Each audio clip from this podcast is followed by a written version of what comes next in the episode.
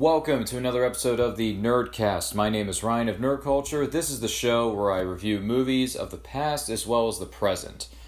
Today I'm going to talk to you about two different films starring the same actor. I'm on a bit of a binge right now, discovering more about this actor's filmography. The first film I'm going to tell you about it is called The Outlaw Josey Wales, starring one and only Clint Eastwood. Now, this takes place during the events of the Civil War in the 1800s. You have Clint Eastwood, he plays Josey Wales. His family has been killed, they've been murdered by a band of raiders that just came on their land, came to their farm, tore everything apart.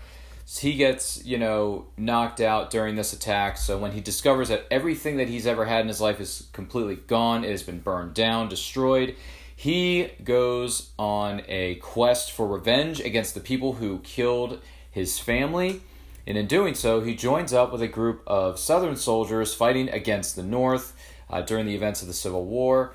And uh, in the middle of the film, his group, his team, if you will, you know, the war is over, the South lost, the North won, so now they want, they are given the choice to either you know surrender and pledge allegiance back to America. You know you're not going to fight us ever again. You're going to lay down your arms, all that kind of stuff.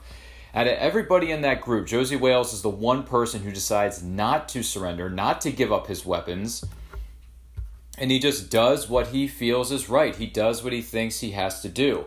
In doing this, he goes on the run from the Northern soldiers who are going to sworn in his former uh, teammates and all that stuff so he's on the run. He comes across a bunch of different people from a bunch of different walks of life, you know, from the Native Americans to uh, people in a small town, and they join together and they team up against some of these enemies and they face danger at every turn. So even though the outlaw Josey Wales is a bit of an outsider, a bit of a loner, he discovers more not just about himself, but, but you know things that could be possible for him later on down the line. Now, with The Outlaw Josey Wales, I thoroughly enjoyed this movie. Once again, Clint Eastwood just doesn't disappoint. Whatever role he's in, whatever movie he's in, he just gives 100% of the time, no matter what. The Outlaw Josey Wales is, in fact, only the fifth film that Clint Eastwood directed in the course of his career. The film came out in 1976. I thought this was a really good character study with Clint Eastwood's character as well as the other supporting cast members around him were so well rounded, very intriguing, very uh, attention grabbing, if you will. The action sequences in this film, oh my goodness, they are definitely some of the best. The third act, this is one of these things I'm discovering about Clint Eastwood movies. The third act always seems to pack a punch. It really drives the film home. It really ends it on a huge note. Like before the movie's over, they're going to give you everything they got and then some. And, you know, this film is no exception. Overall, I'm going to give The Outlaw Josey Wales a 9 out of 10. I really enjoyed it. Great acting from Clint Eastwood and the people around him, the supporting cast, the score, the the visual, the landscape of the old west and how it looked back in the 1800s and all that kind of stuff or at least during the events of the Civil War, excuse me, rather than the Old West. But still, it's it's it's incredible. It's incredible that he's able to direct, produce, write, and star in a movie at the same time. It's incredible what he's able to do. If you have not seen The Outlaw, Josey Wales, strongly recommend it. Moving on to the next film in Clint Eastwood's filmography, and that would be Pale Rider. This is about a, a small group of people in their own village. They are being uh, threatened. They want to be chased out of their homes by a greedy land owner. He wants to own their land, and the people there don't really want to leave. They want to take a stand against this, you know, what they would call a tyrant.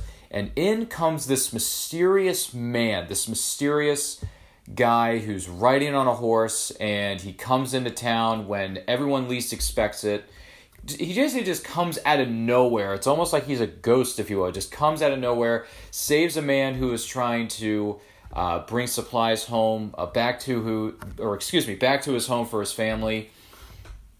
And it's just unbelievable what happens. And the adventure just goes from there. Clint Eastwood plays a pivotal role in helping these uh, young people, these villagers, stand up for what's right, stand up for their homes, and take back what is theirs I don't want to reveal anything more because that would constitute a, that would constitute a spoiler. But all I'm going to say is that strap yourself in for once again another wild ride with Clint Eastwood and company with Pale Rider. This film came out in 1985. Once again, set in the Old West. Clint Eastwood, he looks the part, he acts the part, he just is. When you imagine a setting like this, when you imagine a situation like this, Clint Eastwood is the person you think of when you think of the Old West or an old Western hero, maybe even anti hero, if you will. I don't know. However, you want to phrase it, I'll leave that up to you. Overall, I'm going to give Pale Rider, once again, I'm going to give it a 9 out of 10. Both of these films, 9 out of 10, incredible films across the board. Pale Rider, one of the things I really, really liked about this movie was not only the just the the vibe that you get, the energy that comes off the screen that you can feel when you're watching this film, but the score in this in this movie is so good. It sets the mood, it brings in uh, everything, sets the tone, it puts everything into perspective for what you're about to see with Pale Rider. Well, those are my thoughts on two more films in Clint Eastwood's repertoire. But I want to know what you think. Have you had the chance to see The Outlaw Josey Wales or Pale Rider? How do they rank amongst your favorite westerns? How do they rank amongst your favorite Clint Eastwood films. Leave any and all your thoughts in the comments section or leave me a voice message when this goes up on the Anchor podcasting app. You can find episodes of the Nerdcast wherever you download your podcast. It's right here on Anchor. Also, you can find us on Spotify, uh, Google, Apple Podcasts any podcasting app that is, out, that is out there, you can find the Nerdcast there. That is going to do it for this episode. My name is Ryan of Nerd Culture. You can follow me on Twitter and Instagram at RyanRPM5.